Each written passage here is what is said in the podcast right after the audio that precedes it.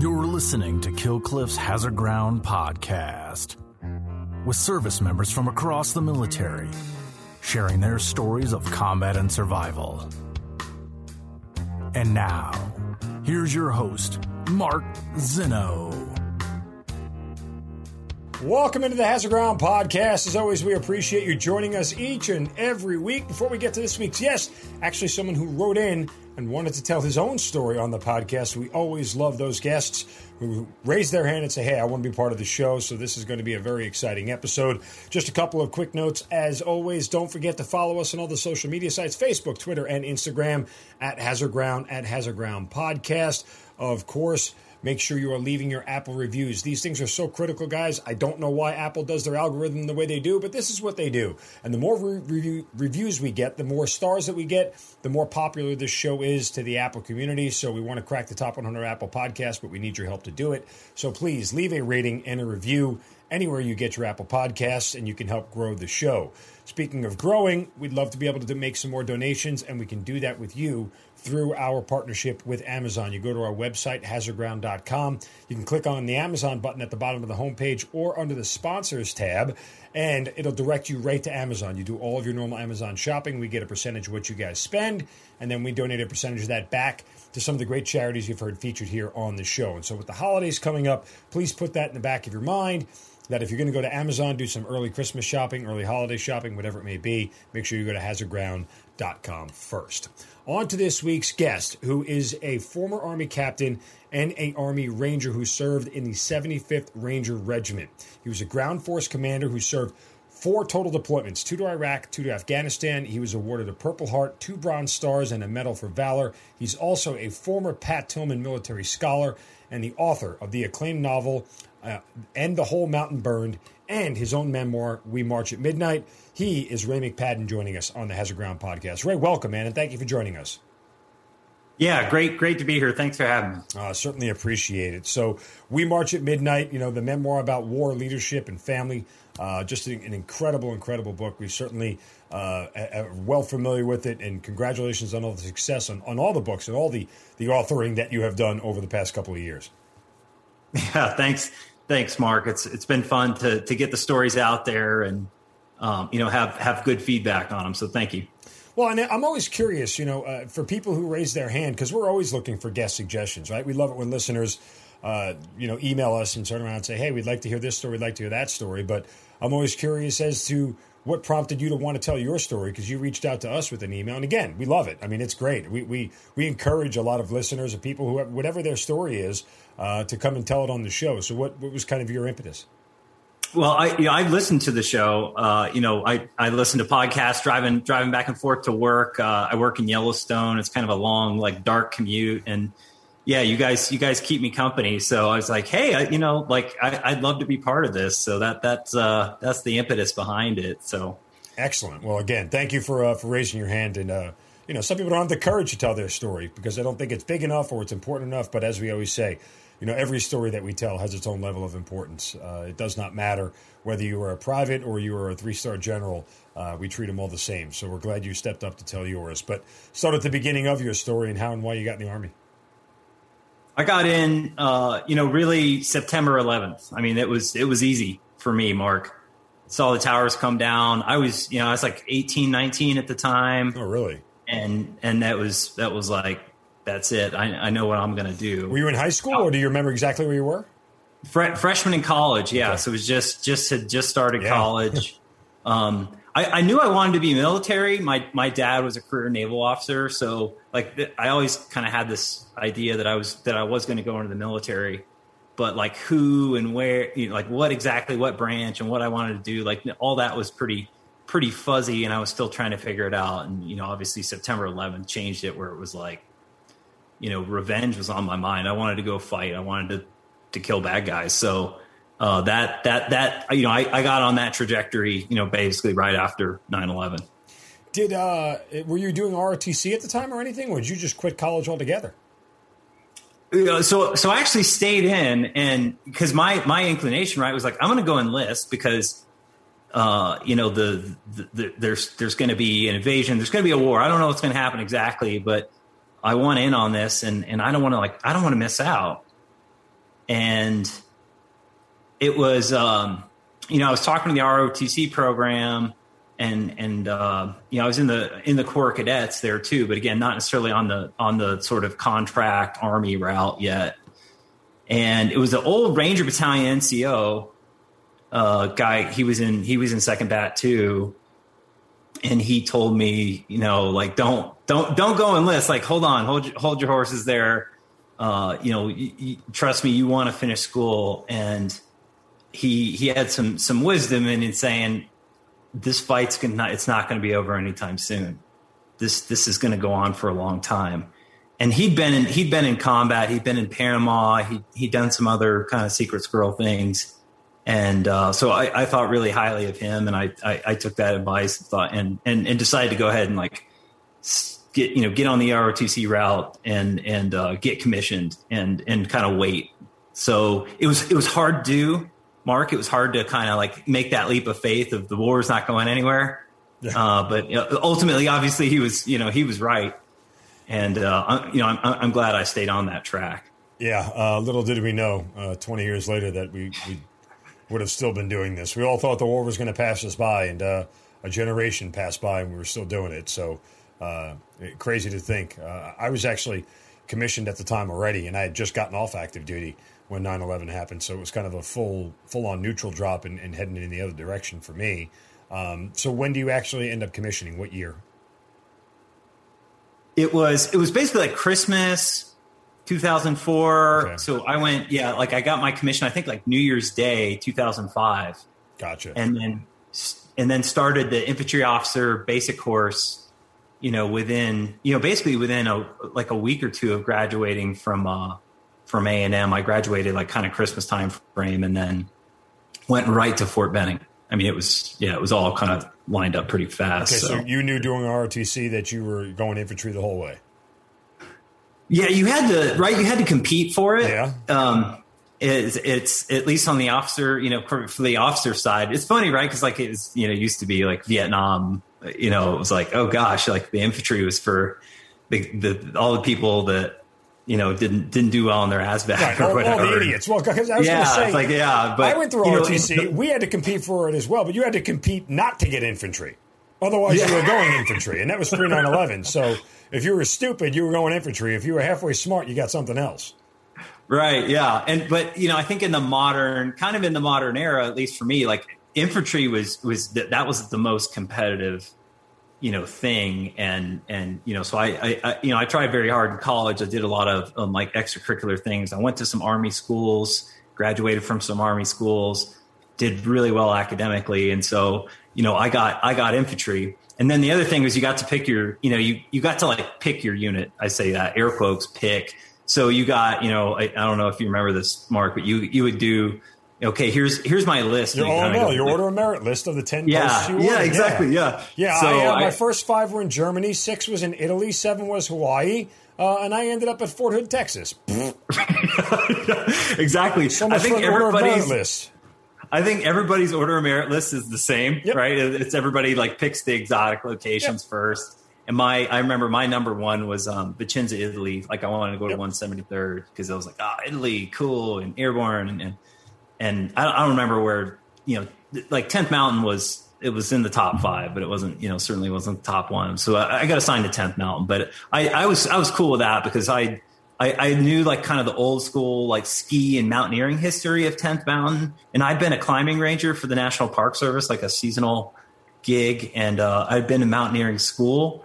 Uh, the army sent me to mountaineering school. Uh, so I, you know, I was like, yeah, this is, uh, this is cool. I'm excited, and and uh, I, so I, am glad it, it, worked out. And and Tenth Mountain was a, a, good fit for me. Yeah, I remember there there were certain posts they said don't put it on there or you'll automatically get it, and Fort Drum was one of them because nobody wants to go live in ten feet of snow eight months out of the year. So um, I avoided that like the plague. Thankfully, instead I got you know dry, hot rock desert in Central Texas. So uh, you know. Uh, live and let live, I suppose. Um, by the way, when when you were in college and Iraq had kicked off, did that fear of missing the war sort of go away immediately because now you had two wars? Yeah, I think so. I um, for me, I always wanted to go to Afghanistan. I was like, Iraq. I don't. I, I could care less about Iraq. you know, to me, it was like it, there was that immediate and very clear link between 9 11 and Afghanistan and Al Qaeda. And, and that's where I wanted to be. I mean, 100%. And, and Iraq was just sort of this thing in the background. And what was interesting is like, it, as, as Iraq really got going, I mean, it kind of sucked all the air out of the room. And like, that's mm-hmm. where, that's what all everybody was talking about.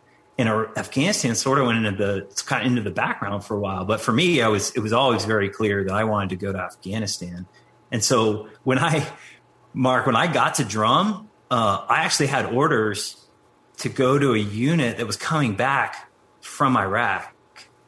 And that was unacceptable for me. I was like, I mean, you talk about like being a young, like second lieutenant and you, you don't want to go to a unit that just come back from, from combat. You know, you can be completely irrelevant. And so you're already you know, irrelevant went, as a second lieutenant. Now it makes you more irrelevant. Yeah, exactly. Yeah, it's already yeah. hard hard enough to be like a cherry leader. Um, and so so I you know I basically went to division to to the S one. You know, as a colonel, and uh, you know I said, hey, I'm I'm supposed to be in Afghanistan, and I I want on the next thing. I want on the next thing going over there, and she. uh you know, she thought, I think, you know, kind of her body language and her initial reaction coming in was she was she thought I had showed up to try to get out of the deployment because the wars had been going for a little bit, and I think people were starting to, you know, kind of look for for cush jobs and and such, and so I uh, I, I think I surprised her by you know going in there and and and basically begging, you know, grabbing her leg and begging to to go to Afghanistan, and uh, but she cut, you know, she gave me orders right there. And, oh, wow. Yeah, she was like, here, you know, go away. go to Afghanistan, just out of my office. Yeah. Yeah. Yeah. Just leave me alone. And so that's, I got assigned to uh, a infantry battalion, 132 infantry. Uh, that was that was uh, you know basically in the final phase of their train up to to go to uh, Afghanistan. So I got exactly what I wanted, Mark. Did you get a platoon right away? No, I didn't. Okay. I had to wait. And so way the way it works for like units that are kind of gearing up, or at least right. you know at the time, was they would they would plus you up with like a lot of extra bodies, and it's you know it's it's um I didn't know it at the time, right? But it's like they're just getting like the unit ready for casualties, sure. where there's there's people in the unit who can fill in immediately. So I went in. I was kind of I was kind of extra for a while, uh, and did but I didn't I didn't have to wait long. You know, it was yeah, it was like you know I, I kind of uh, did did some things, uh, kind of some staff work. I did I did some other things and got to got to know the battalion commander pretty well. So learned learned a lot from him, and then yeah, and then you know basically within a, you know just a week or two of deploying, I was actually put into a platoon. Gotcha. Okay. Um, so, what year month is this when you first leave for Afghanistan? We got there in February 2006. Okay. All right. Yeah. Um, yeah. Pretty slow time over there in February. A slow time? Yeah. Yeah, yeah, right. It was so here's like here's the other thing going on like in in the army at the time, right? Was it was like everybody was like, "Hey, the war! Like, if you want to get in the shit, you go to Iraq." Yeah, like Iraq was like was really, really, yeah, it was really was messy. You had Fallujah, Ramadi, like mm-hmm. all those big stories were yep. coming out, and you know, Iraq was kind of where you went to to like really, you know, get get the fight, get in a fight. Um, and in Afghanistan, right, you had the initial window, the invasion, right, where it was like, man, you know, that invasion. I mean, it's so like romantic and sexy. The, the, the initial invasion of Afghanistan, but then everything, you know, everything quieted down, and then it was like, you know, Afghanistan. You go over there, you get some cool hiking in, you take some cool pictures, but it wasn't really seen as like the hot war. Uh, and but what happened is you know, right? Like Al Qaeda and, and the Taliban, they kind of went to ground and, and a lot of them went over to Pakistan for a while. And what happened is like right in 2006 was when they ramped up in a huge way. And so Afghanistan was kind of chill. Our troop levels had really kind of come, come down considerably. Yeah, I think there were about 15, under 20,000 at that point in time. Yeah, yeah. And that's when that's when the war, I think, you know, in terms of like the Taliban really being extremely aggressive, kind of re reconstituting themselves and like actually launching offensives uh, really started in 2006. So right. what was an interesting thing about that for me, Mark, was like we were, um, in in many cases, like we were actually outnumbered. We were outnumbered. Like wow. you know, numerically, we were like under. You know, we are pretty under strength, and it took the army a while to kind of recognize that, like what the what the Taliban was was doing. And so we we're in that weird period where the war took off again, but we didn't really have the people right uh, to to sort of like to to to you know fight back. I, I think to it, the way we we really needed to. So it was a you know that that obviously factored into my first tour. Right. So well, and again, for for frame of reference for you know civilians listening, just think about this. You know, if they're under twenty thousand in Afghanistan at the time, when everything went down at the Afghanistan airport, we'd send five thousand people in just to secure an airport right? I mean, we sent 5,000 troops back in to secure an airport. So a, a, force four times the size of that, or less than four times the size, was there to secure an entire country at the time. That's how small, um, you know, we had drawn down from Afghanistan at that point in time. So stands to reason, obviously, why why Al Qaeda and the Taliban were able to sort of reconstitute and and set themselves back up. So when you get there, where are you in Afghanistan, and what is your mission? So we go to Kunar province. Okay and we go into the Korengal Valley. We are the first unit to establish a permanent presence in the Korengal wow. Valley. So just like bookends with some other things that are pretty well known, Mark, like Operation Red Wings, yep. right? Um, Marcus Luttrell's The. Lone Survivor. That's that's right there in that valley, yep. right on kind of the high ground. And that was that event precipitated, you know, it was like, hey, the, the, there's this gigantic enemy presence here we have to to to be aggressive in combating them. So uh, part of what happened afterwards, we essentially went in and established the first the first outpost. Uh, we said we're going to go into these this their terrain. We're going to go into their backyard. We're going to own it. We're going to kick their ass. And that's so that was the, you know that that was the basic mission. Uh, we were we were the first ones to go in there and and try to actually like live and establish uh, you know a presence and how much were you meeting with the locals?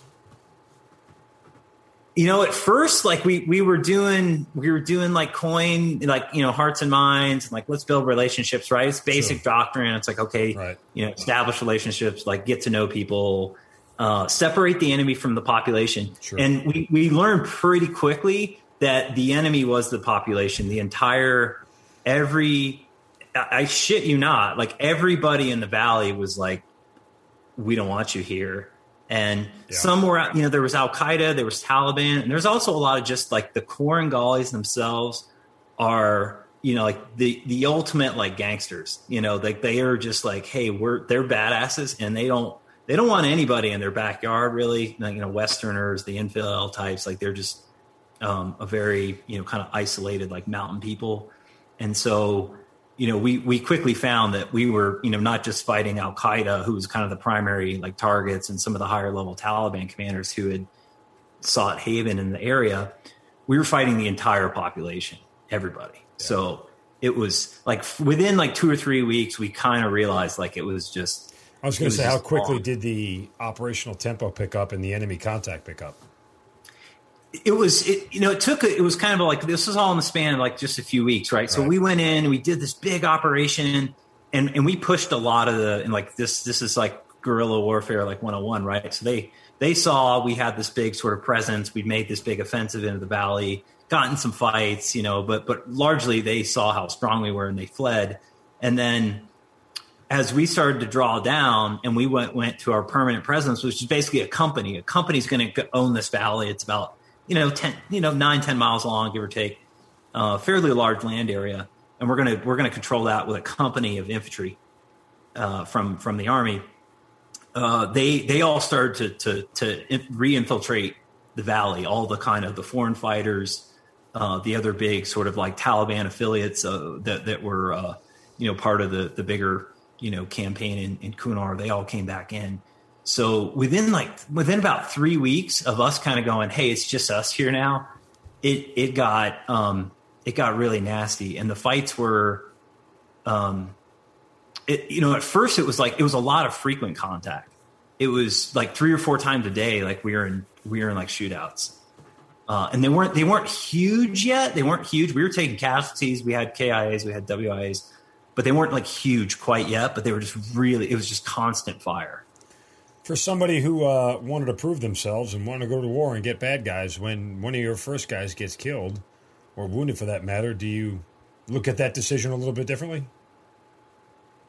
Yeah, you cer- you certainly do, and so we were right. We're learning.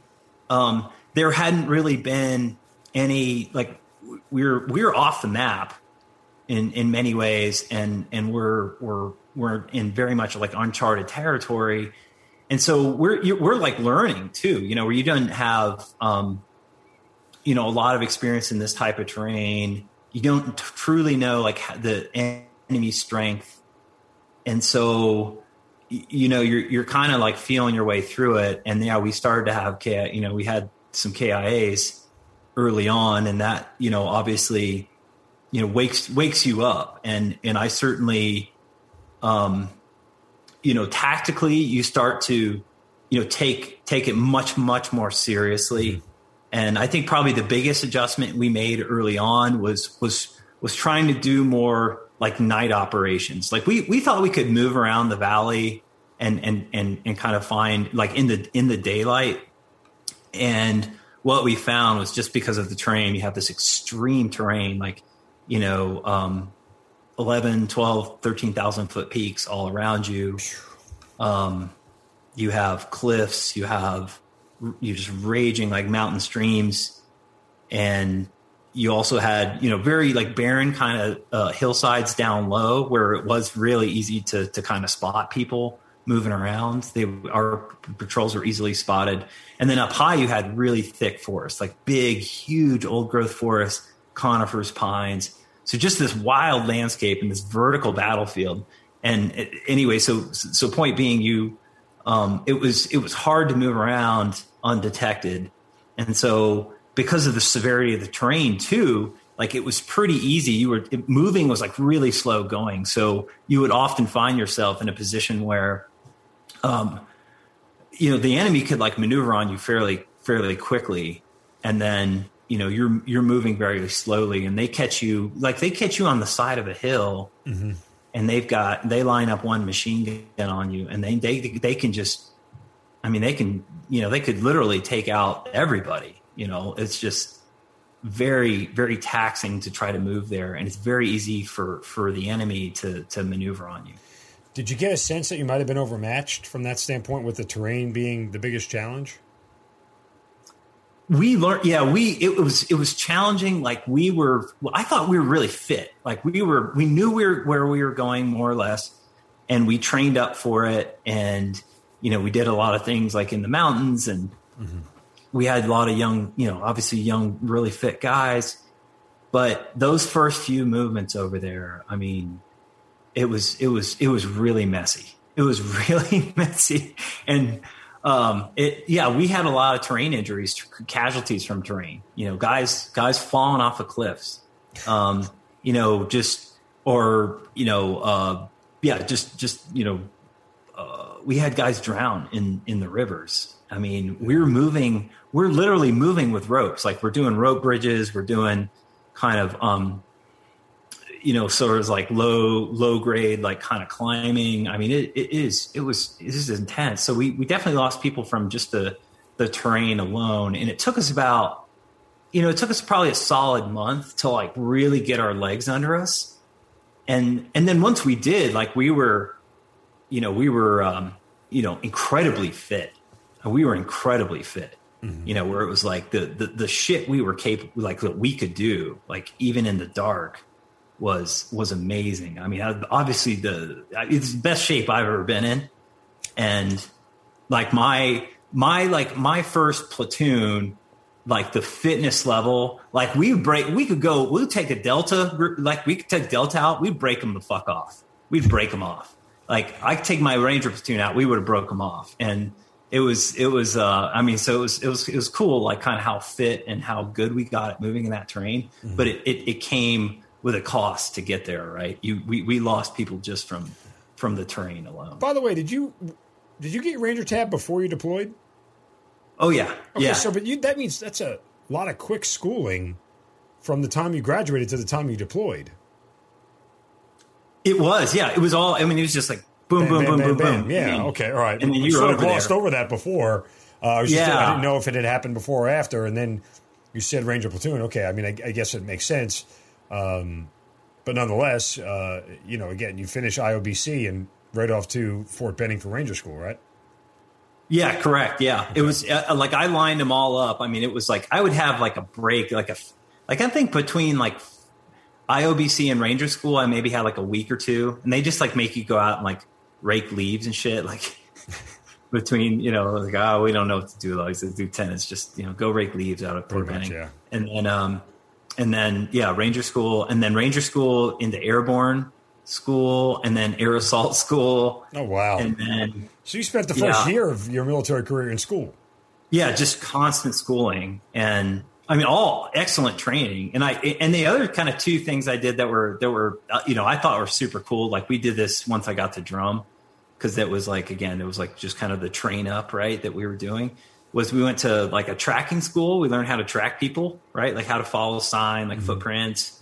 Um, and then we went to a, a horse packing and, and like mule packing course. We learned how to work with horses, mules, donkeys, like how to how to stick supplies on them, because we knew like we were you know logistically going to have a lot of challenges, and so we were trying to get ready for like this like a, a completely like archaic way of fighting, right? Yeah. Whereas like it's all on foot. We're using like donkeys, mules. Like you can't depend on helicopters, and you sure as shit aren't going to be able to drive anywhere. So that's uh you know, we, we- like we again, we knew what we were getting into, and we trained for it as best we could. But there was just kind of nothing that could quite replicate the conditions uh, Sure. of of the Hindu Kush range uh, it, for for us. So it was uh, there was a, a huge learning curve, Mark. That first deployment, um, fifteen months, right? Yeah, fifteen. Yeah, uh, closer to closer to one six, closer to sixteen for I think for for most of us, especially Welcome kind of on the the, Army, side. Yeah, where you you kind of go over there, um, and there was kind of some front end and some back end stuff. So about sixteen months, and it was so it was originally twelve, right? Right. and that was uh and then we kind of toward the tail end we got we got extended so it ended up being 16 months and that was that was 16 months like out of a rucksack out of a rucksack like that was not you know we were not in like the bigger bases you know But that's what you we signed were- up for, man. You wanted that. yeah, right. Yeah, it was. It was like this is, and this is like you know we we kind of talked about this a little bit, and and uh, uh, there's kind of a lot to unpack around it, but it was like for for me, and I think for a lot of the guys that were with me, it was like this is what war is supposed to be. This is what it's supposed to look like. It's not supposed to look like right. yeah, it's not supposed to look like driving around a fucking Humvee getting blown up in Iraq by a bomb. It's like this is a real shooting war on foot, like squad on squad, platoon on platoon with the enemy. And it was yeah, there so it was like this very like stripped down like mode of fighting. And it was like you could not have asked for a better situation in terms of like what I wanted. I mean, it it really was like Ranger school like that's it was like ranger school patrols like especially the mountain phase of ranger school i mean that's that's what it was front front to uh, you know like from beginning to end Good old Dahlonega, Georgia. Um, so after you get back from that deployment, um, what's next for you? How quickly do you go on to another one? i went to uh, so i went to the ranger like basically the, it's called rope and it's um it's for the officers right to to get into the ranger regiment it's uh it's about three three weeks and some change and i went within two well yeah maybe two or three weeks of getting back from that tour i went to rope Okay. um and that was yeah again that was that was the program for Is like if the choice you made, or the Army told you you were doing that? Well, I, I wanted to go to the Ranger Regiment. Right. That was like all that was a goal from the beginning, right? And so for officers, you can't like opt like so if you're enlisted, you can you can opt for the the Ranger Regiment, right? Like there's a there's sort of a pathway for that. Mm-hmm. But for officers, you have to go to the line, you like conventional army first. There's no route like straight into like JSOC for for officers. Yeah. So you had to go to the line first, and you had to get your tab too. Like you had to you had to have be Ranger qualified, which the enlisted guys go in and then they they usually go to Ranger school later. Um, but you had to go to Ranger school on the front end. So I had um, Ranger school under me. I had a conventional Army like platoon leader time under me. So those are the two basic prerequisites. And essentially, what was happening because of the wars, like it became a, a prerequisite that you had been downrange, that you had been in combat. Like you were just not going to be competitive for the Ranger well, regiment. Time, you, I mean, by 06, yeah. 07, whatever it is when you when you officially get back, you know, I mean, you had two wars raging on for six years now. There was no reason at that point. Everybody, seventy five percent of the army had a, had a combat patch on. Exactly. Yeah. So if if you didn't have a CI, a combat infantry badge, right. you weren't you weren't competitive for the Ranger regiment. So like everybody, like in my course, in my like class for ROP, right? This kind of their selection program, all like everybody had been downrange. Everybody had a CIB. Everybody had plenty of firefight stories. So that's kind of your baseline uh, but I go into essentially ROP like within, yeah, I think about three weeks of getting back from Afghanistan. I'm still like pretty tore up, Mark. Like we literally were, I mean, it was, it was such an intense deployment, 16 months out of a rucksack, like humping, fighting in those mountains, heavy casualties. You know, I was, I was like, basically like we were all like starving to death, you know, like we had a hard time getting like food. We had a hard time getting water you know, we're like out there scrounging food and, um, you know, so like we were like, we were very like broken down. And I just remember being like, not even sure that I could like pass a PT test. you know, and, and it's like, like you had to do, you know, like five mile run and like rucks and like all these things. There's all these fairly intense, like physical things you had to do at, at the beginning of ROP and I remember being like a little bit nervous about that because like fitness wise, I went, you know, you kind of start off, you're pretty fit and then you go to this insane fitness level in, in, you know, in Afghanistan. But then as the tour goes on, you start to become like diminished. Like it starts to, like your body's breaking down, like your muscles breaking down. And you get, you know, you didn't have ice of, cream in your chow hall. That's why. Oh yeah, it was. Yeah, it was again. It was like everybody on the cushy bases in Iraq got fatter because there was ice cream and cookies in the chow hall. right. So it was, you know, we were like, I came home and I was like, I mean, I was like, I was totally beat down. I remember being worried about passing, um, like just kind of like basic, like physical events. Uh, but, but I, you know, I managed, I managed to, to, to get through everything fine. It was just, it was more, you know, challenging than it should have been for me. I was the type of guy that was usually just like blowing PT tests out of the water. Right. And then, um, uh, you know, so I, I know it's kind of a long answer to your question, Mark, but we, we ended up um, so I finished ROP, right? I finish, and they're like, okay, you you got into Ranger Regiment, you're going to second battalion, and then I get to second battalion, right? Like again, I, I go to drum, like pack up my shit, and like me and Elizabeth, my wife, and I, like we we fly across the country, like in my truck, drive across the country, drive to Fort Lewis. I get to Fort Lewis, kind of like report. I'm like, hey, what's up? You know, and they're like, well, you're, you know, everybody's downrange. Uh, they, they, they left a little while, you know, they just kind of left a little while back. Um, and they were like, "You want to go?" And or you want to you know stay here and be like a little staff bitch? And I was like, "No, I'm I'm, I'm in. Like, send me over there." So it sure was. Your wife was I mean, with that answer. Yeah, yeah. So with, within like two, I think within two months of getting back from Afghanistan for a 16 month tour, within two months, I was I was in Iraq. so. Man yeah, it was man. I, I, tell you what, it was it was it was really bizarre. You know, it was um, it was and just the juxtaposition of like Iraq and the Rangers and like Afghanistan and like 10th Mountain. Right. I mean, the, that like military juxtaposition was really interesting.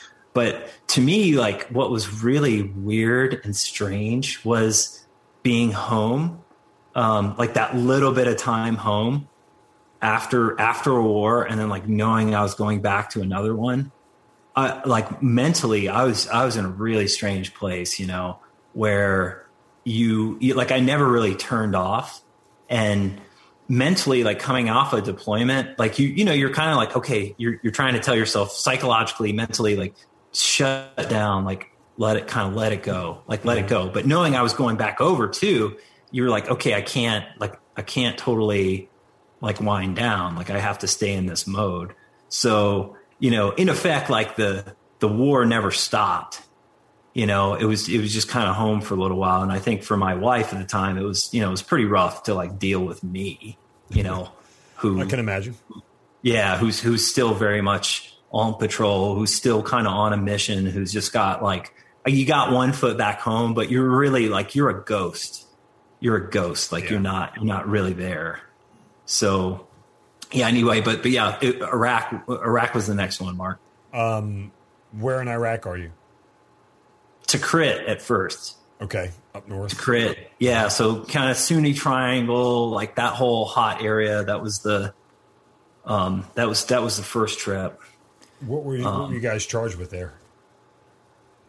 It was it was basically counterterrorism. I think our our um, our our targets like so we were doing raids right classic like ranger regiment missions the, the ranger regiment had really transformed themselves into like from this big kind of like invasion force uh, into like a like a raiding force mm-hmm. um, like a kind of a night raiding force and we were so we were going out basically every night and hitting hitting targets uh, we were doing most of it by by vehicles. Occasionally, we we we do helicopters, but the nature of Iraq was, you know, you could you could kind of drive just as well as you could fly. So we were rolling out uh, night raids, and our targets were you know mainly kind of Al Qaeda affiliate and Al Qaeda like members. Um, there was there was some suicide bomber cells that that we went after. A lot of very like high value kind of like enemy enemy leaders, sort of your your kind of tier one type targets. Yeah. So it was uh it was totally totally different game though, where the you know the it was it was night raids, fairly short raids, right? Where you go out for like a few hours. But the the other thing like going on in Iraq at the time was like it, the really the like the warhead, you know, again it, it kind of like there was these ebbs and flows in the war, and it was at it was at one of those high points where it was it was really Iraq was really nasty at the oh, time, oh, yeah.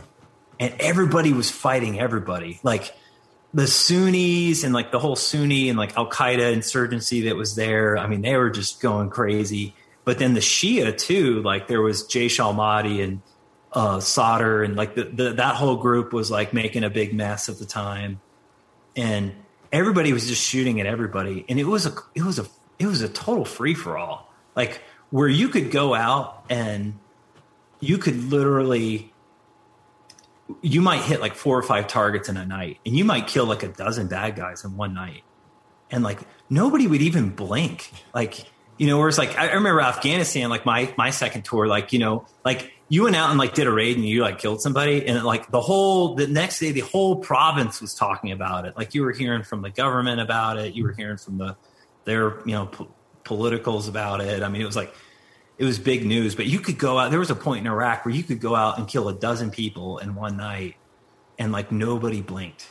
It was just uh, it was just the the war was at such this this like height at the time. So that's I I caught that in um, 2007. That was that's when that was. That's uh yeah. I mean that was craziest time in Iraq, uh, to say the least. Hence when the surge came in because the violence was at its apex. So you guys had to deal with that. Um, level of casualties you sustained on the second deployment? Anywhere near the first? No, no. The I, I think the the battalion took some casualties. Uh, it was it was all it was mainly like house clearing where guys were getting shot. You know, right. where you were taking out. Um, you know, it was kind of the, like those Al Qaeda targets where like those dudes were like fight and die in place. Like right. they would they would throw down. Um, so we we lost guys like clearing houses and stuff, and then they were doing they started to do um, the houseborne like IEDs where they'd like rig up a whole house, and they they some of the smarter groups kind of knew that you know JSOC and you know the kind of the commando types were like after them, so they started like baiting us. You know, where they they kind of knew how we were targeting them, like some of the technological things we could do.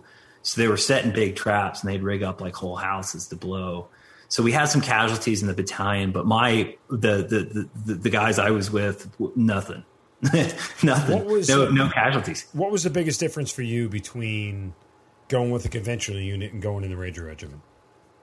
I mean, I understand, though, that, for lack of a better term, the, the, combat itself is completely different, as you mentioned. One's in the mountains, the other one's in a city, uh, for the most part. But other than that, sort of, uh, is there is there a noticeable difference between, for you, between the way you deployed with a Ranger Edge versus a conventional unit? Well, the Rangers was easy. It was so freaking easy. Um, honestly, I, it was like you had all the assets, you had good intel, mm-hmm.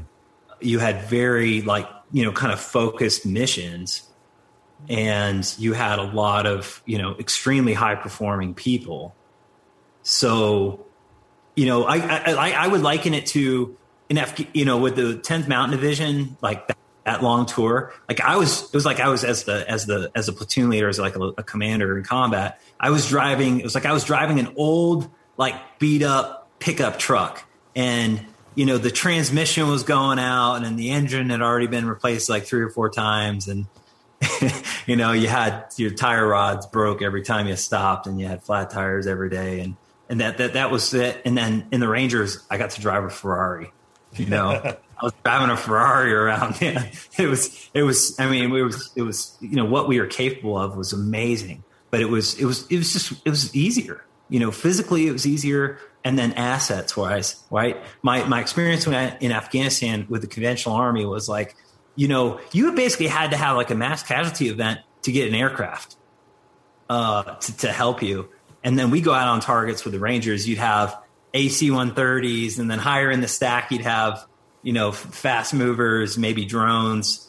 Uh, you know, you'd you'd have you know awesome intel. I mean, you always had eyes in the sky. So, you know, in the Rangers, you just felt like you had all the angles, man. You had all the angles. just goes to show you what the Army prioritizes as important. right? Yeah, it was, it was, it was, yeah, it was nuts, man. I was like, this shit is easy. Yeah, that's well, that's again, it. I mean, and it's not. Best, and, right? I'm not like I'm not downplaying like the risk. Like some of the missions in the Rangers, I mean, they were they were hard, like pretty scary missions, like deep into enemy territory, like places where the conventionals, like we did this in Iraq a bunch, where like the conventionals have got to go. Like nobody goes there. Like we just don't go that area, period, because it's just too hot, and you know we we we we um you know you you, you need a basically a brigade to pull that off and tanks and shit like that, and then we go do it. Like the Rangers would go do it, and that's what you're supposed to do, right? Like that's that's kind of the nature of those like special units. These like raids deep in enemy territory, like that. that that's your mission. Um, so I'm not I'm not downplaying the fact that there were some truly like dangerous missions, but I think just like kind of day to day, you just you felt like you were so much more supported than just the conventional infantry that would just get kind of thrown out there and like you're you're on your own, man. Like again, no air. You know, you didn't really have you know a lot of a lot of backup. You didn't feel like you had a lot of help. Were you? Did you have more close calls on the first deployment or the second one? I mean, the first one to Afghanistan, the second one to Iraq. Yeah, yeah, first one for sure. Again, the, the second one was hot. I mean, we were shooting, we were killing lots of people, but it was just like, eh, you know, it was like, it was us shooting them first, right? Whereas Afghanistan was a lot of times it was like the enemy was initiating contact. And so, you know, I got wounded on the first tour. Um, we had 50% casualties and it wasn't because we were conventional infantry and like rangers or rangers. I think anybody Go ahead. How'd you get wounded? Oh, a rocket propelled grenade. Yeah, I got man. I just took an RPG in the face. Nice. Yeah, it was healed well. Yeah, it was. It was a big firefight, um, and it hit. Um, there, I was. I was using this. I had this little skinny tree. I mean, literally the like the width of my thigh, right, for cover and uh, me and my, one of my team leaders uh, were were kind of using this tree for cover, and we were shooting back, and they let loose. RPG took the tree, um, hit the tree dead on. Oh wow! Um, again, thigh thigh size tree. I mean, this tiny little thing, and the RPG just basically like destroyed the tree, and then we were we were inside the fireball, like when it when it blew up, like we were inside it, you know, and that was uh you know that was a that was an intense intense experience you know and i was I, you know i was i got you know shrapnel really bad i got uh my eardrum completely annihilated and then you know concussion you know, kind of kind of bordering on T, TBI, yeah, but yeah. I, I, think you know, cognitively, I'm I'm pretty good today. So, so it was yeah, it was essentially rough. in a two and a half year span. You know, you've deployed twice. Um, when you get home from Iraq the first time, uh, there's not much left. You didn't do all that much time on active duty, brother. So how quickly are you back in the saddle? Yeah, and the and, you know what the Rangers were doing at the time was you do. Well, you're probably only doing seven, eight months, right? Yeah, you were doing. It, it was. It was. It, I think they were like four, like four to five month tours okay. in the Rangers. So they were. You know, they're definitely shorter, right? So I did three three tours of the Rangers. You know, kind of the long one with Big Army, and then three tours of the Rangers, and those the Ranger ones were like fairly short or comparatively short you know, four or five months is, you know, it's kind of, I mean, that's, that's long, yeah. you know, in and of itself for a combat deployment. Um, but, and then you were doing, you know, you would do, right, like the way the rotations were working out, you do about six months at home and then, you know, kind of four months downrange, six months at home, four months downrange. So, you know, I was, yeah, I was active duty for like five years and I was deployed for, for two and a half of it, you know, so basically half the time, like not the, like deployed like to combat, like fighting. Right. And then there's, you know, there's the training, you know, like the, all the kind of, um, train up and the, that sort of stuff too. So I don't, I don't know, man. I, I like slept left. I, I, I like barely, you know, barely saw my wife. And that's just, that's just the, the, the, the kind of the phase that those two wars were in at the time. Uh, so how quickly is your next deployment and where? So the next one was back to Iraq okay. and it was with, uh, with the Rangers. It was uh, the back the the Baghdad area, and this one was was really interesting. Where in this Baghdad? just out of curiosity. Where? Yeah.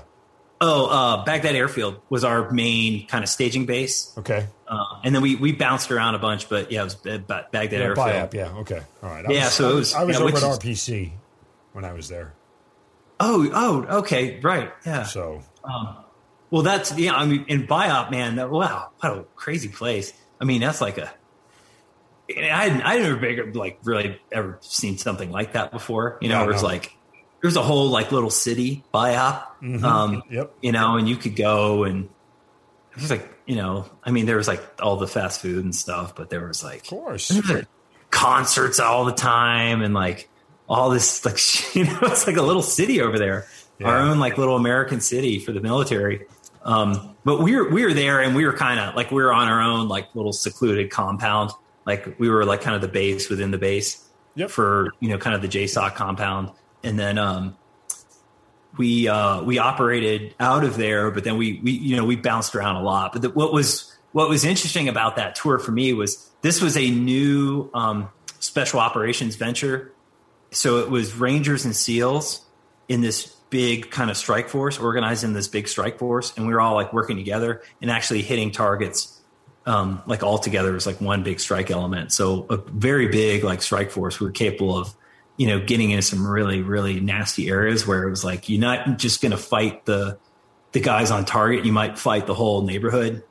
Uh, so we were kind of built for that, but it was Rangers and SEALs working together for the first time, and it was you know kind of our targets that were the agents of a foreign government, some really like really kind of hush hush stuff that I gotta be careful about, kind of what I how much detail I go into, but um, it, it, what was uh, so, so the missions were were hairy, you know, because it was you know some of these areas where it was like you were going to fight everybody, like not right. just the guys on target, but what we what was the hardest thing about it was just like the basics of like inter service rivalry and like SEALs and Rangers like trying to get along with each other. Yeah, that was the hardest. That's what I was going to ask you next. What what that was like because uh, it, it becomes a big you know what measuring contest, right?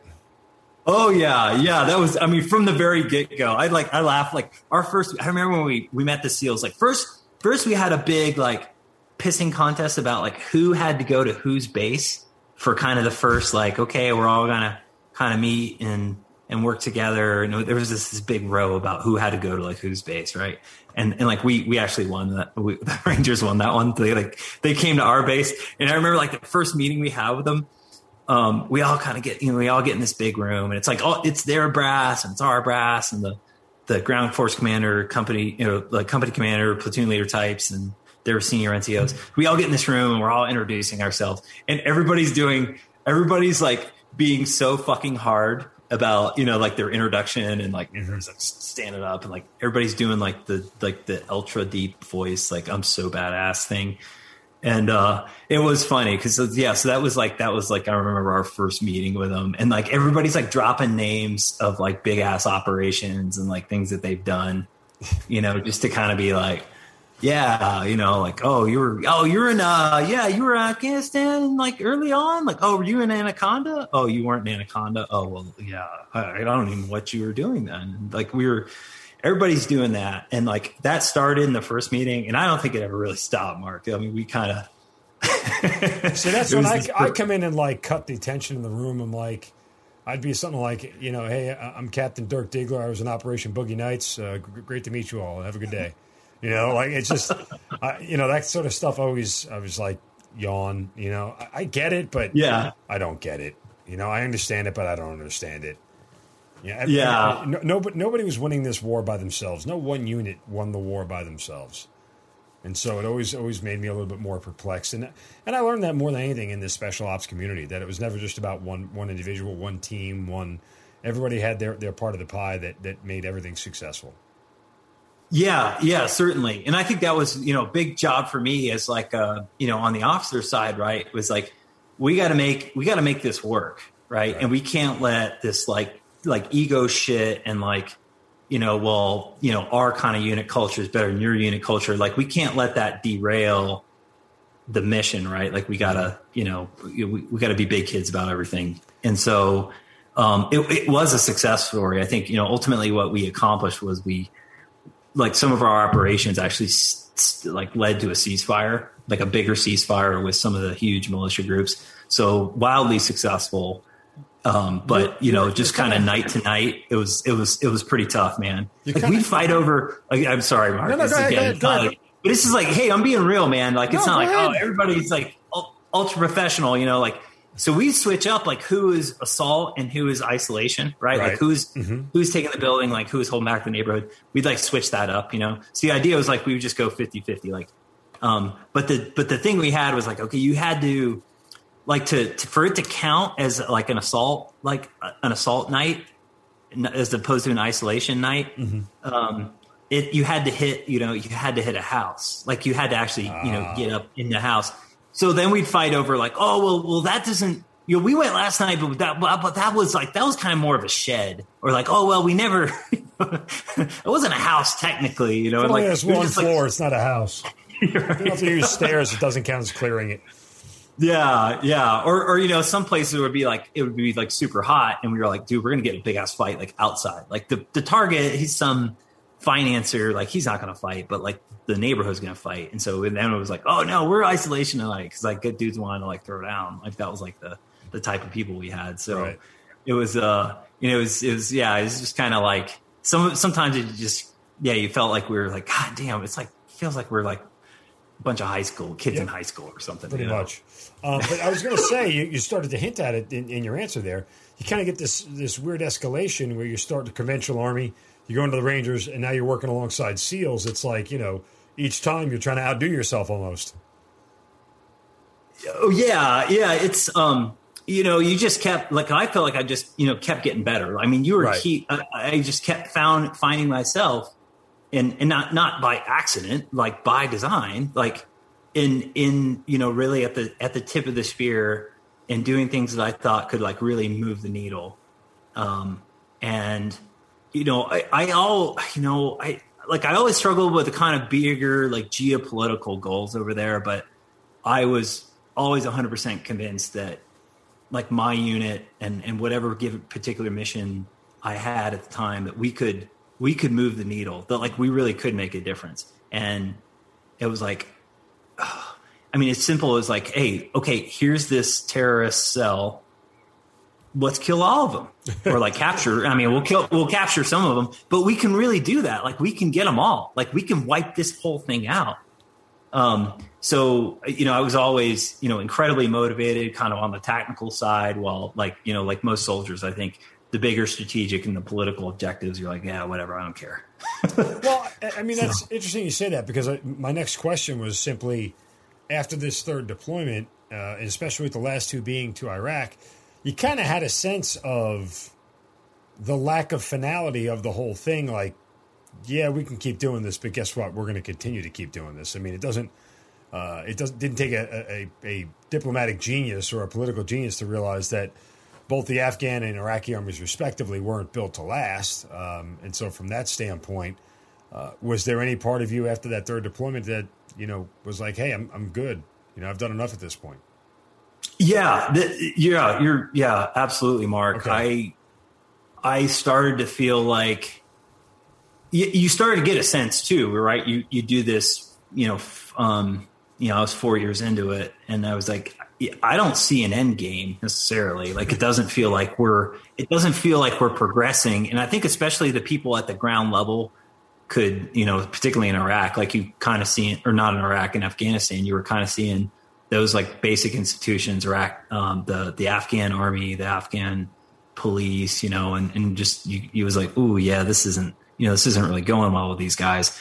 But to me, what what like you know very much moved me in the direction of, uh, you know, what are we doing, and are are we really having an effect? Was I went back to Afghanistan for a fourth tour. Like my fourth tour was back in Afghanistan, and I actually went to the same villages and the same valleys. Yeah. On that second now, how tour. far apart was that years wise? About four, four-ish, okay. you know, four years, give or take. Similar for years. me, I went to Baghdad twice, five years apart. Oh yes, yeah, exactly, right. So, I mean, you talk about like wisdom and like getting like kind of a measuring stick on things, um, and and I saw I saw the same people, you know, not just the same areas, the same villages. You know, like oh, I've driven on that road before. Like I know at the roundabout, you go in at the in at the six out of the three. Like that's, yep. you know, but like I saw the same people. You know, the same like I was like I remember that kid. You know, like I remember him, and like I remember this police chief, and you know, you're you're running the same people who who have basically been living in the war, yeah. and. uh it gives you yeah it definitely gives you some perspective on things yeah. and for me kind of the you know my initial impression going back to afghanistan for my second tour in in afghanistan but fourth tour overall was that things hadn't really changed a whole lot you know in fact they've gotten worse yeah yeah and it was like this is Same. this is like yeah. tactically strategically this is a stalemate at best yep you know so that that was my kind of impression going back there yeah um, and, and, you know, I never thought much about were losses worth it or anything when I went back there the second time. I mean, maybe it's just because you, you're, you're worried about your own sort of you know self preservation instinct. But you know, with hindsight being twenty twenty, um, he asked me if going back there the second time to the same exact spot, I would have chosen to go somewhere else because at least I wouldn't have felt like what I did the first time around completely gone. You know. Oh yeah, uh, yeah, man. I like Mark. I don't want to get too negative here, but like, so I saw projects that I had started, yep. like infrastructure projects, mm-hmm. as a in my first tour as a as a as a platoon leader, and I saw those like, you know, I went back and saw those same projects, and they had basically fallen apart. Yep. Like, so there was this very there's extremely tangible, you know, um, metrics there about you know, it was like oh my gosh, like they why didn't like that whole road building thing? Like it just totally went nowhere, and uh, you know, it, so it is very you know a huge emotional impact to kind of see that where it's just like you know Afghanistan, like you know overall what we were trying to do right was we were we were trying to as a country and as a society we were trying to speed them through like centuries of social mm-hmm. and and technological change. And and obviously it was just not you know it wasn't really you know some of the, so, some of our objectives I think were a little bit too ambitious you know so, so. uh, when you get back from your fourth deployment um, do you know you're done? Like hey I've done enough deployments I'm good? Uh, yeah it, it had, it um it had definitely like set in where kind of on the way home from that fourth tour uh and, he, and I had, uh, I I had actually done a raid on a guy's house that had been a friend of mine from my first tour. Oh wow! And I did a raid on his house as a ranger, and uh, you know, we tore some shit up. We broke some stuff. We broke some people. And, uh, you know, that I, I, I thought a lot about that. And, um, you know, this, this guy who had been an ally, who had like sheltered us, who had like let us sleep in his home. And he'd been a, somebody who was, uh, you know, helped us out a great deal on my first tour. And then to kind of have him be a bad guy and to sort of be a target for my second, you know, tour four and a half years later that was uh you know that that sort of put me into soul like soul searching mode mm-hmm. and and the other thing that was going on was you know again i was i was married and i had my wife and and i could feel her you know i could feel her kind of like pulling away in some ways you know where it was just like she and and I think everybody went through this who's you know who's who had was married you know and, and I, am especially I think it's really interesting like the people who actually had kids I didn't have kids at the time but right. like I could feel her kind of moving moving away and uh, you know just the kind of the strain of of uh, repeated deployments and just never really being around was uh, you know it was a lot. And so you know that was that was definitely on my mind as well. And so ultimately you know those those two things kind of seeing uh, you know, seeing Afghanistan and where, you know, where we where we sort of made some progress, where we hadn't made progress, um, seeing a, a, friend who had sort of turned into an enemy, and then feeling my like my wife kind of pull away from me. Those those things definitely factored into the the decision. Mark, did uh, anybody in the army try to talk you out of it? Yeah, it was heresy to for like a ranger officer, oh, you know, really? somebody who who'd been in the regiment to say, hey, you know, I think I, I think I'm going to go maybe do some other things.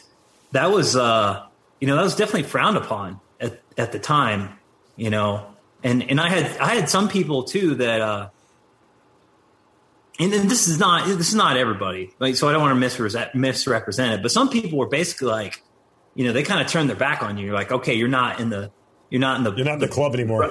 Yeah, exactly. It's like blood in, blood out, man. You know, you're like, eh, so that I mean that that hurt and and there's you know honestly Mark there's even people today that you know kind of you, you, sort of like reach out to and and it's like hey man we were down range together and you know we're you know we we went through some shit and then you kind of you know they're they're not really all that interested in talking to you um, so that's that's a that's a strange experience but but on, on the whole on the whole I have a lot of like lifelong friendships and, and people that you're like you know, you, you may not see them for four or five years, but then you just, you know, you just pick up right where you left off and you'll always be, you know, you know, closer than, than blood, you yeah, know? So, absolutely. Yeah. So when do you get into writing? It took me actually a long time. It took me like almost 10 years after really? I was done. And I think I'm, I think it's for the, for the better and like I, I don't like, like I think a lot of people it, it is kind of a meta it's um or not a it, it's sort of a there's a therapeutic aspect to it right it's kind of like the the post-war guys who are you know you're kind of processing a lot of things and you're coping with a lot of things you know for me though like I'm glad that I uh, that I waited a long time because I think you know having ten years actually gave me a lot of wisdom sure, about what absolutely. happened you know, where you're like you you ha- you could kind of find that like bigger meaning. Uh, I think if I would have tried to like start writing and like telling stories, like right after I gotten back, like right after I was done, or like right after any given like any one of those tours, there was a lot of raw emotion. There was a lot of like anger. For me, there was a lot of anger, and there was a lot of like blame too. Like anytime you have ca- the guys get killed, and and and some of that's like on me. It's my, you know, it's on me. Um, but you know there's there's there's kind of a there's like that there's poison in you and and you're kind of you know you kind of throw that poison at other people too and uh, so I, I think waiting gave those memories and those experiences like time to mature for me and and ultimately uh, I, I, think you know kind of the storytelling and the writing was much better for it where you know it's not just uh, kind of that initial like raw raw emotion from it Okay, so which one comes first, the memoir "We March at Midnight" or or the actual novel?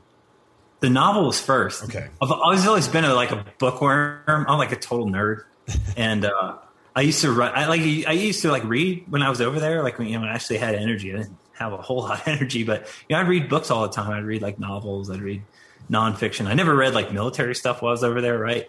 Uh, but you know, it's just it's kind of saturation. It's kind of like the guys that you know that are like playing Call of Duty when they're like downrange, and you're like, what are you doing?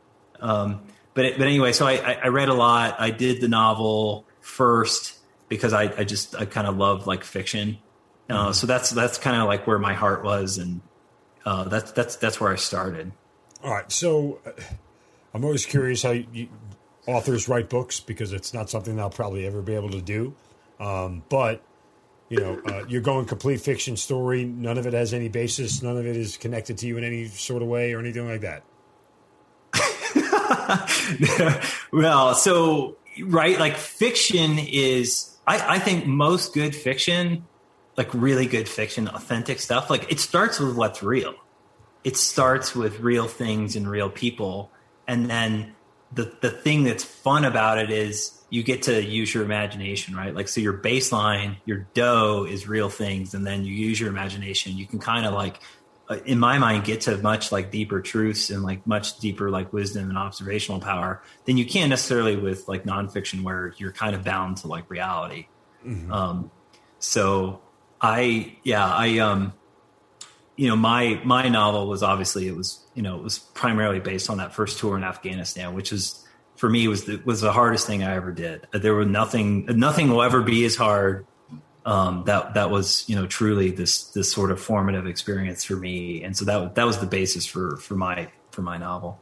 Um, when you want to sit down and write the memoir, well, before I get to the memoirs, how quickly did you know the the novel was going to be a success? Um,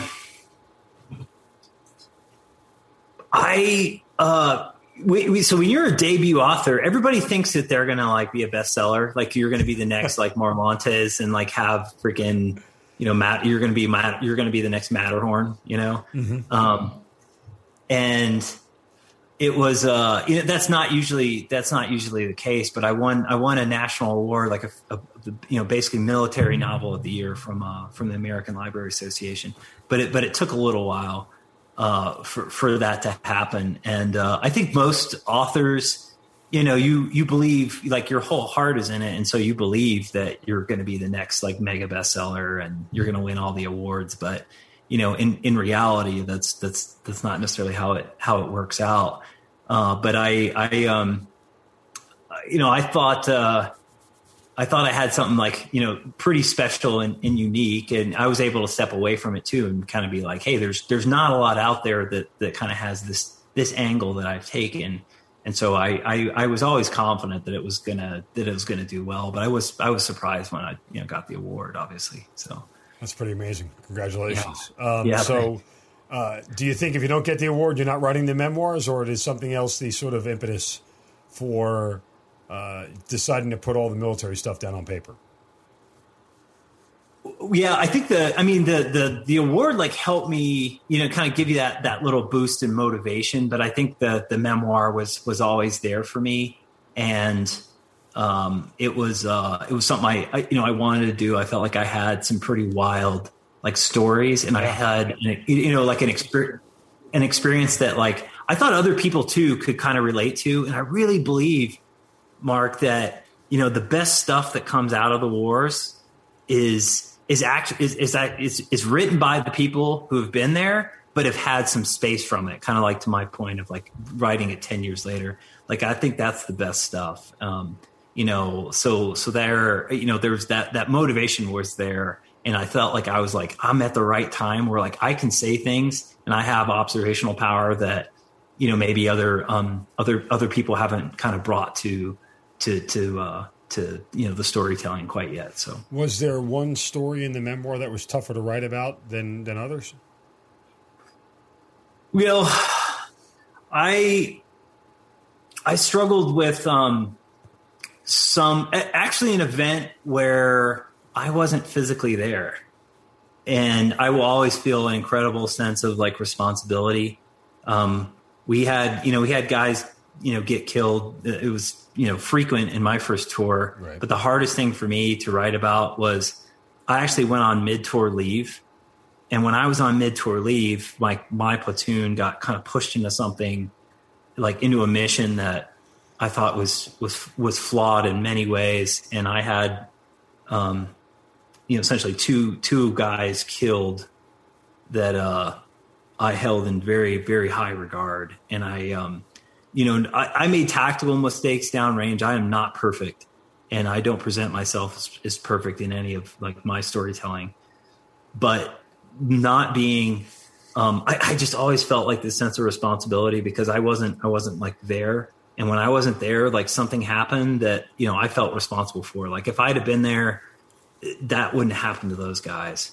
And so, uh, yeah, there's that, that sort of, um, that, that thing, even though like, again, I, I didn't like see those, those guys like bleed out, you know, mm-hmm. with my own eyes, but like that, that, that was sort of hardest to like deal with. Um, you know, kind of the, the memory of that was, was really, really tough, Mark. Yeah, no doubt. I mean, it's, um, uh, sometimes the hardest things are the things that you can't control because the only thing in, in combat you get any sort of uh, you know sanity from is what you think you can control when in reality we all know you really control next to nothing in combat but our, our training and our minds allow us to believe that we do have a measure of control or at least we try to hold on to what we can control for as long as we can control it because again, that gives us, in certain cases, fire superiority. It gives us cover and concealment. It gives us a whole bunch of things that's an advantage against the enemy because that's what we're trained to believe it will do. Um, but again, in reality, uh, we've we've told dozens of stories on this podcast. An inch to the left, an inch to the right. You know, you take one step this way versus one step that way, and look how different things could be. Um, it, there's just no telling uh, how anything is ever going to work out in combat. So, um, well, I, I, I understand and empathize with the feeling um, of where you were and how you feel about it. It's uh, just a, a, a, reminder that it, it is the most random thing in the entire world, and that is combat. And there's literally no control over anything because in reality, you could have been there and could have done nothing to stop it as well. Oh, yeah, or you know, it's it's possible you could have made it. You, you could have made it worse. Worse, yeah. Um, and those, yeah, those tactical decisions um, will will always be with me, you know. And I've I, like I've tried to, you know, I've tried to like rationalize my way out of them. I've kind of like I've tried to like kind of fit it all together and be like, okay, no, it's okay. Like forgive, like forgive you, forgive yourself. And um, I haven't I haven't gotten there, Mark. On really? uh, you know, I, I, I, no, I, I haven't, man. I haven't. Like I've got, like I said, I've got wisdom about what happened, but there's some things that I feel like, you know, again, tactically, I made the call. Somebody, somebody died, or somebody got, you know, catastrophically wounded, and uh, and you know, it's it's that'll always that'll always be there with me, and I you you kind of learn to you learn to cope with it, but I haven't ever gotten like you know, closure. And even guys, man, there's okay, so there's a guy that um he was he was horribly horribly burned. Um there's there's actually a few of them and some others were killed too in the same in the same firefight. And uh be, because of some tactical calls I made that day, I, I, I felt like the, the, the enemy was able to, to sort of uh, initiate this horrific ambush. Um, and I, uh, you know, I, you know, it was my tactical decisions that sort of precipitated this. Mm. And, uh, you know, this, this guy is, um, I don't know, you know, like the, he's going to live with this forever, you know, he's going to live with it forever. And, and I don't, I don't quite know how to, how to square all that up, man. Like I can't give him back. Like what, I can't give him his, his skin back. You know, I can't give him his like face back and uh, I don't know, man. I, I don't know that he's. I don't know how he feels. Like I don't. I don't ever felt like there was, you know, there was like that kind of that hate from him or that blame from him. Like I thought he was. That I never got that from him, but like, I don't know. I, I, I kind of it made it self generated. yeah, uh, I mean, I, I, I would guesstimate that if he were sitting here right now talking to me, and I had asked him if you could switch places and and give your condition to you know Captain McPadden or anybody else in the platoon, would you do it? He would say no. And so uh, I, I, think from that standpoint, uh, anybody who gets wounded, sure, they would love to not be wounded, but unfortunately, the intent of combat is to wound one side or the other, right? wound to kill one side or the other. And so from that standpoint, if it wasn't him, it would have been one of his platoon mates, and he wouldn't trade that for anything. That's what I gather from multiple years of, of hearing these stories and telling people, you know, having people tell their stories. It's it, and asking that question. You know, are you mad? Are you angry? Are you do you feel guilty? And usually people default to, well, if it meant one of the other guys in, in my unit would have gotten it, no, I, I, I would have done the same thing over again. Because kind of that's what we're also trained to believe. Um, sure, there are there are folks who, um, you know, we could talk about many of the folks we interviewed from COP Keating, who would gladly tell their superiors, "What the hell were you thinking, putting us down in this valley?" But in the same respect, um, they understand the mission, and this is what it is. And uh, in the big picture, nobody, none of them felt like they were sent there to be killed, but not everybody survived, and that's unfortunate. But it's just that you know, I don't think any of those decisions matter in actual fighting, right? When bullets are flying, no one's concerned with who made a strategic decision or a tactical decision or even an operational decision. When you're fighting, you're worried just about staying alive and taking care of the buddy next to you. So, uh, when you have time to sit back and reflect on all those things, yeah, you can second guess it to the nth degree, and you can you can analyze it and, and triple question it and quadruple question it over and over again, but you'll come up with the same answer for more often than not. Is that you just don't have a lot of control over this stuff sometimes. And and uh, as callous as it may seem, you know, if you'd like to make an omelet, eggs are going to break, and uh, uh, unfortunately, that means people are going to sustain casualties in war. It's just the way it is. Um, it's just part of how our entire ecosystem of of the military and war are, and uh, from that standpoint, I think we do a very good job. We could always do better, but we do a very good job internally of preparing each other for losses in combat.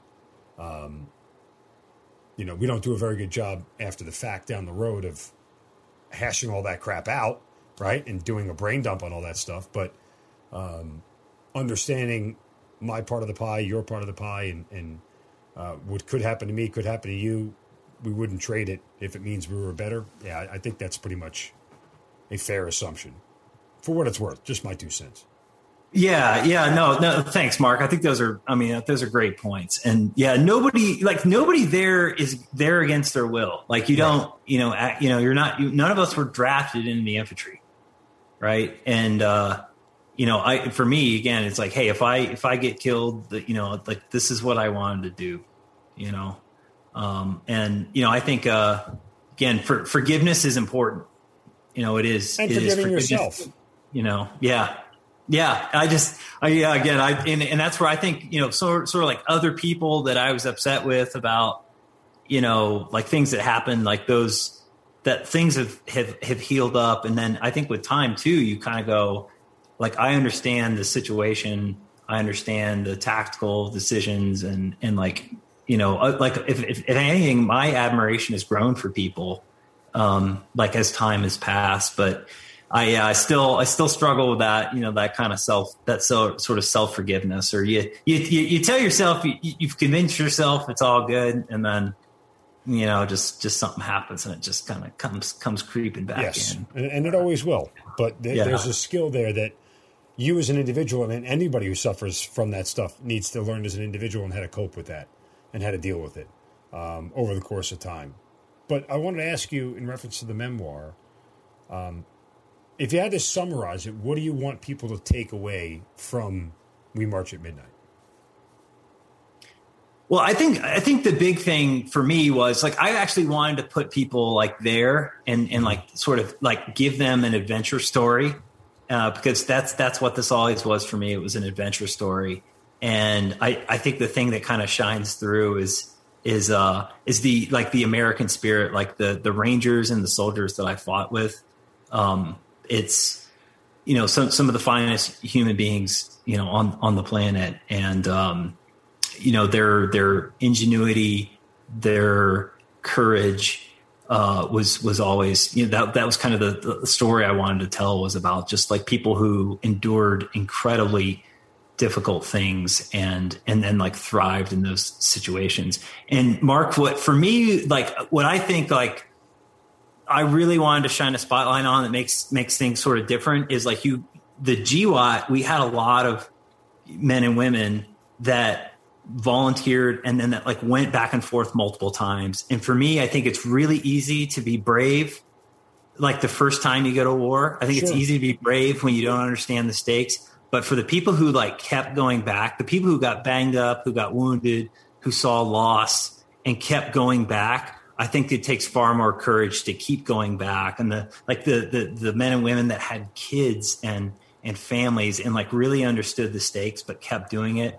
Uh, that to me was always amazing. I think I was raised on a um, you know, on kind of like this, and this is like this is very popular in in, in kind of like you know big media and you know um, the kind of the the stories that get attention is like there's these singular event type stories. Like this mission and this like medal of honor thing where this guy you know ran, kind of ran through the machine gun fire to grab his buddy right? And like that's you know that that's that's heroic. Um, but but I think for me what's what's like true um, another form of that, and I think a deeper form of of heroism is the people who keep who understand the stakes, who understand, you know, um, you you can lose everything and like keep doing it. So that that was kind of the story I wanted to tell. Wasn't just like that, you know. Okay, here's this one like really high profile mission that people have heard about in the news, but more about like the people who kind of keep going back over and over again. Yeah, and I think I think there was a military philosopher who said it. I forget. And, Mark Bowden, who wrote Black Hawk Down, had, had, echoed those same sentiments that you, you, can convince any man to go into battle once. It's uh, getting them to go back a second time that ultimately is the most difficult challenge that you can have. Uh, and certainly, again, you you and I both understand it, as do many other people uh, who have appeared on this podcast. Uh, but one of the things you do say uh, in We March at Midnight is that you're at war with yourself. Um, can you describe that a little bit? And do you feel like you still are at war with yourself? Uh, yeah, to, I mean, to some extent, yes. I think you're like everybody kind of has like you get you get demons. You know, you get demons from like what you've seen, what you've experienced, and um, you got you know you you got to control you got to control that, that those demons, man, and um, they it, you know if you if you you know they, they can they can win you know they, like they can win. There's a lot of stories out there where kind of that that darkness wins. And so uh, to, to me it's about like kind of the endurance of, of fighting but then also just kind of like you know mentally and psychologically you know winning against yourself. And uh, you know as i said like you know forgiveness i think is a, is a big part of that.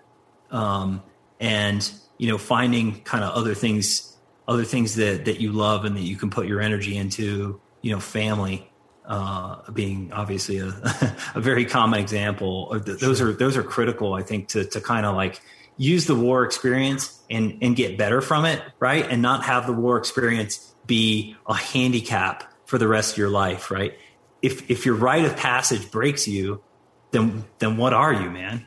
You know? So that's that's kind of how i you know that's that's sort of how I approached it. Right, was uh, you know, you, you, I think um, you know look look for ways to to make you know that this has made you better, um, as as opposed to kind of fixating on you know he, here's the things here's the negative things that will kind of always be with me, and you know that that again that can that can handicap people and it can it can quite honestly destroy people. So it's uh it can it can be very dangerous. How do you end up becoming a Pat Tillman scholar? I, uh, you know, I'd always been like a good, a, a really good student. No, you said you and were a so, nerd. Just call yourself a nerd. I know, yeah. So I was, I, I like, I, I like school. I like reading, and you know, I was like, I was a nerd, man. Like, I, I, I really was like, so like, I played like high school football and and I did boxing. I did like sports at a really high level. It was was very Don't good. try and change the narrative now. You're yeah, but but like like deep down, man, I was a nerd. Like, I did really well in school, and like my, I remember my friends would like give me shit about it, and like you know, I was like, oh, schoolboy, like that kind of thing. And then I was like scared of girls and uh, there's a lot of like things where I, I, think I didn't quite like fit the jock stereotype very well, but um, so like I always liked school, and then I you know I did really well like grade wise, and I knew like I knew about Pat Tillman, like who didn't know about Pat. Tillman at least in kind of like our you know kind of our age group, um, and so uh, I you know I like applied for for the scholar you know kind of that the, their their scholarship program and um, you know, had really good grades, had had the military experience,